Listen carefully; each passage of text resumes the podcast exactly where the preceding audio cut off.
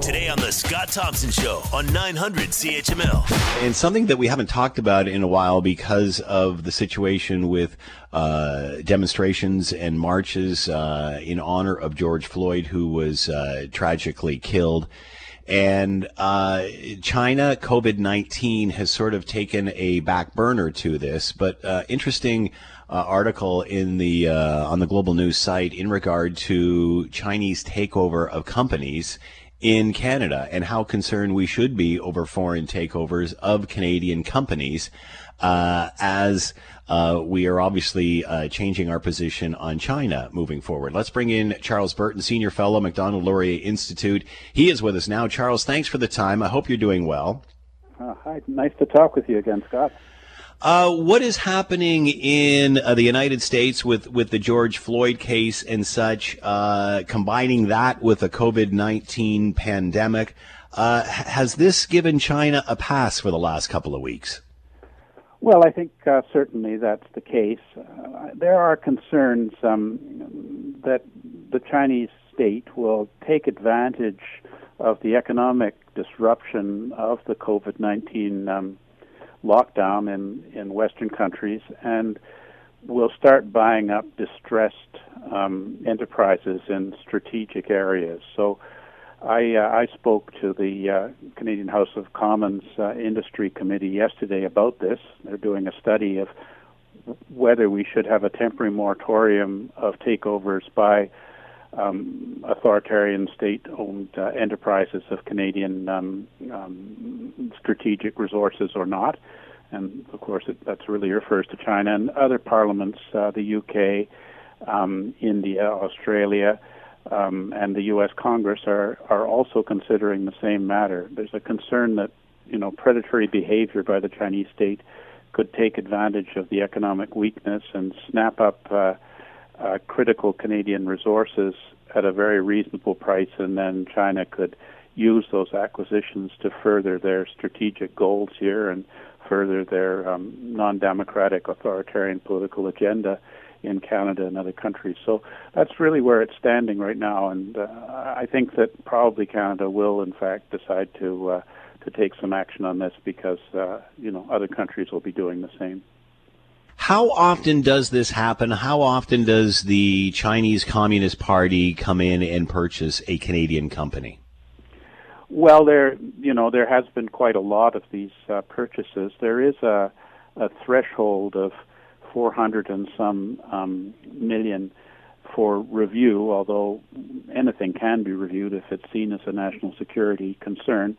But uh, no, throughout Canada, there are an awful lot of uh, of enterprises, particularly in um, mining and energy sectors, where the the Chinese state has taken control. But then we also have um, other acquisitions like um, nursing homes in in uh, BC and uh, and um, real estate. Of course, has been quite uh, a big thing, and also I think of quite considerable concern is Chinese state acquisition of Canadian media, um, Chinese language media, and the um, Chinese Communist Party's dominance of of um, social media apps like WeChat, where they're able to, by acquiring the the newspaper or radio station or whatever, and and by controlling the social media app, are able to impose Chinese communist censorship over communications that are taking place entirely within Canada. So um, we we've seen uh, um, since January uh, quite a considerable number of uh, outbound merger and acquisitions. Just up to April, there were 57 um, throughout the world, amounting to 9.9 billion U.S. dollars, and 145 um, Chinese outbound investments worth about 4.5 billion.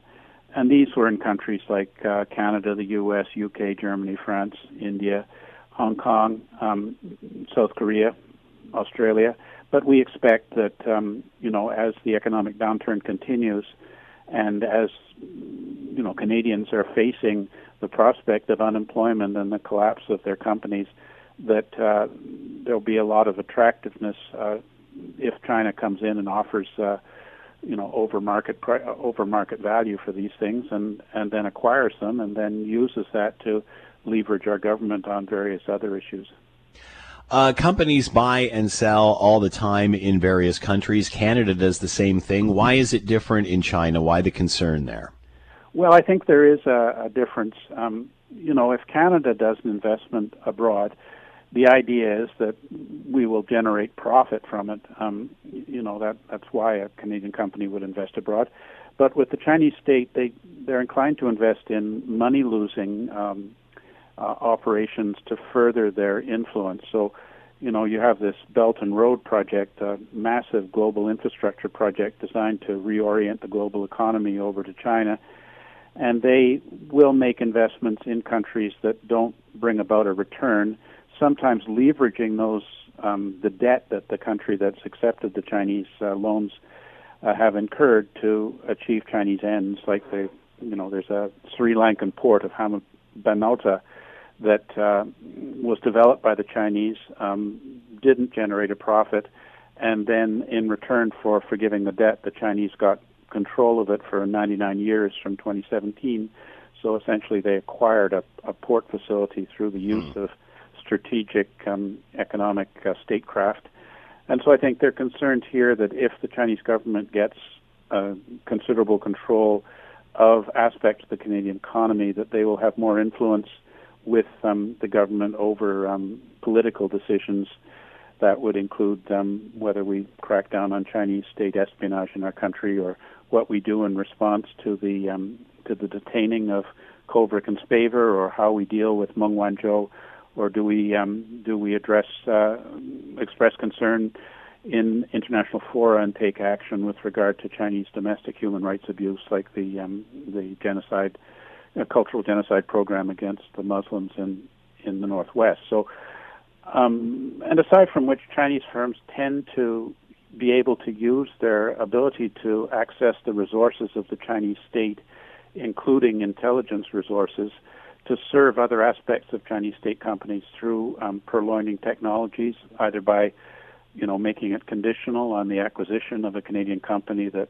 the Chinese would have access to technology, or um, using uh, cyber espionage that they're able to access because of their connection with the Canadian company, or in fact uh, using agents who work within the company to obtain the technology and and steal it without paying the licensing fees. So we see an awful lot of this going on, and I, I think that's why, at a time of economic disruption, so many countries are having their, their governments look into the possibility of Chinese predatory, Chinese state predatory activities, and trying to see if we can take measures to keep that under control and ensure that foreign investments in Canada are to the net benefit of Canada.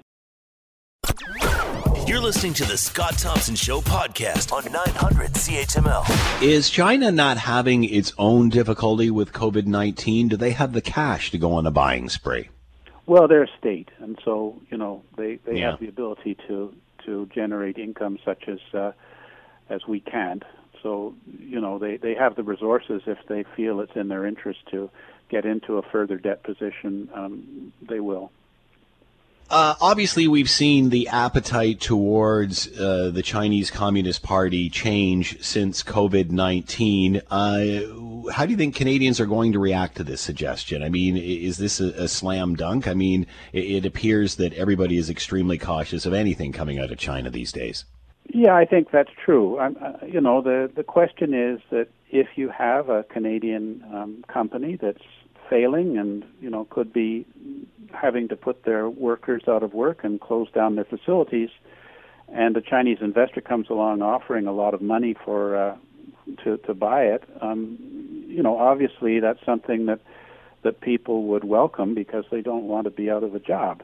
Um, so there is that economic imperative. I think, but I think that you're right. I think there is more of a cross-partisan consensus in Canada that we have to pay attention to the um, economic statecraft of the People's Republic of China, and that Chinese investments are different from those of any other nation of the world that invests in Canada because they're not strictly profit driven, but driven by the overall interests of the Chinese state and their their longer term planning in terms of of gaining leverage in Western democracies and suppressing um, forces that are hostile to their to the way that they function domestically and internationally. So you know, it, it's it, I think within Canada there's a high degree of consensus, and uh, our allies, like-minded allies in the countries I mentioned, have the same sorts of concerns. So we'll probably see some fairly coordinated uh, response to this. But you know, that being said, China is a very important economy in the world. We need to trade with them, and certainly we would welcome Chinese investment, providing it doesn't come with strings attached that we'll come to regret very much later. How is China viewing what is happening in the United States right now? Well, you know, the Chinese government are making hay over propaganda and suggesting that you know the U.S. system is a failure. Uh, first of all, they the Chinese suggest that democracies are not uh, efficient in dealing with pandemics like uh, COVID-19, and they issued a white paper, government white paper, about three days ago, where they explain how, from their perspective, the Chinese um, one-party authoritarian system under the their strongman leader Xi Jinping has been the best uh, government to address the the pandemic. Um, I think there, you know, I think there are a lot of things in that document that seem pretty questionable, and a lot of information which uh, is not entirely honest, particularly with especially the, considering the, this pandemic originated there.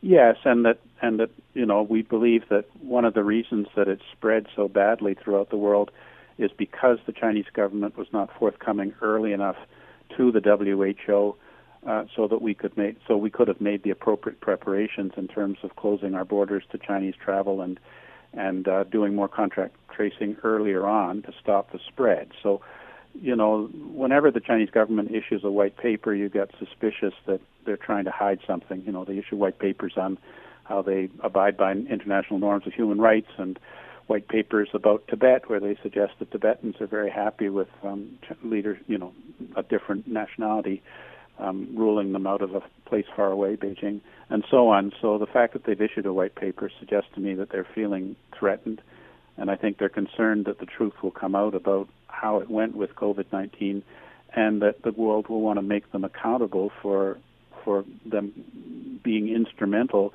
in thousands and thousands of unnecessary deaths here in Canada and elsewhere.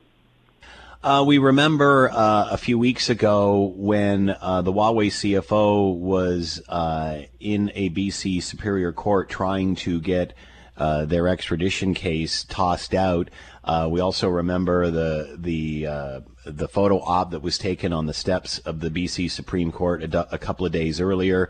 Uh, it certainly, uh, I guess, their team certainly thought that they would be victorious in all of this. And then we remember hearing the judge's decision, and the case will proceed as as scheduled. And at that point, everybody was waiting for uh, the retaliation from China. Uh, they even said that it would be swift and and uh, and severe. Are you surprised we still haven't heard anything on that yet? Uh, yeah, I'd expected to see uh, an angry, you know, petulant response from the Chinese regime. I think what really happened here, you know, when you saw, as you say, when you saw the the photo op, I think the Chinese regime wanted to show that look, we you know we were able to pressure those Canadians into into doing what we wanted, which is to release Meng Wanzhou. When that didn't happen, and you know the fact that it didn't happen has nothing to do with our government; it's entirely an independent judicial decision. But when that didn't happen, the Chinese, I think, gained some respect for us in not caving into their menacing and threats and and the uh, hostage diplomacy and the arbitrary um, violations of trade contracts causing billions of dollars of, of losses to Canadian farmers and so on. So I think that, uh, you know, by standing up to China and showing a bit of backbone, then we gain uh, the respect of the Chinese regime and they, they back off from, from these uh, lurid um, um, threats that they make and, and engaging in petty, you know, violations of the international rules-based order in trade and diplomacy, which which are designed to put us in our place. So, I, I think that that's the fact that the decision didn't go the way the Chinese government went. I think probably caused Beijing to rethink um, how they should be addressing Canada. And any more information on the two Michaels as a result of this? No, and as far as I know, we've had no consular access. Um, you know, even though it could easily be arranged, even if our if they wouldn't let our, our diplomats go to the prison and meet them behind plexiglass or whatever, you know, we could be doing it through electronic means, um, uh, video call or telephone call, and I think the U.S. has been able to access some of their people that way. So, you know, they're not allowing us access to Kovrig and Spavor. I think is is simply designed to try and uh, pressure Canada further. And of course, I, the you know the real fear behind this is in fact that Kovrig or Spavor or both are not in good condition, and the Chinese government doesn't want us to know about that. Oh my! Charles Burton has been with us, senior fellow, Macdonald Laurier Institute, talking about uh, Canadian companies being taken over uh, by the Chinese Communist Party or those that are funded from them. Charles, thanks so much for the time and insight as always. Be well. Take care. Good to speak with you again. The Scott Thompson Show, weekdays from noon to 3 on 900 CHML.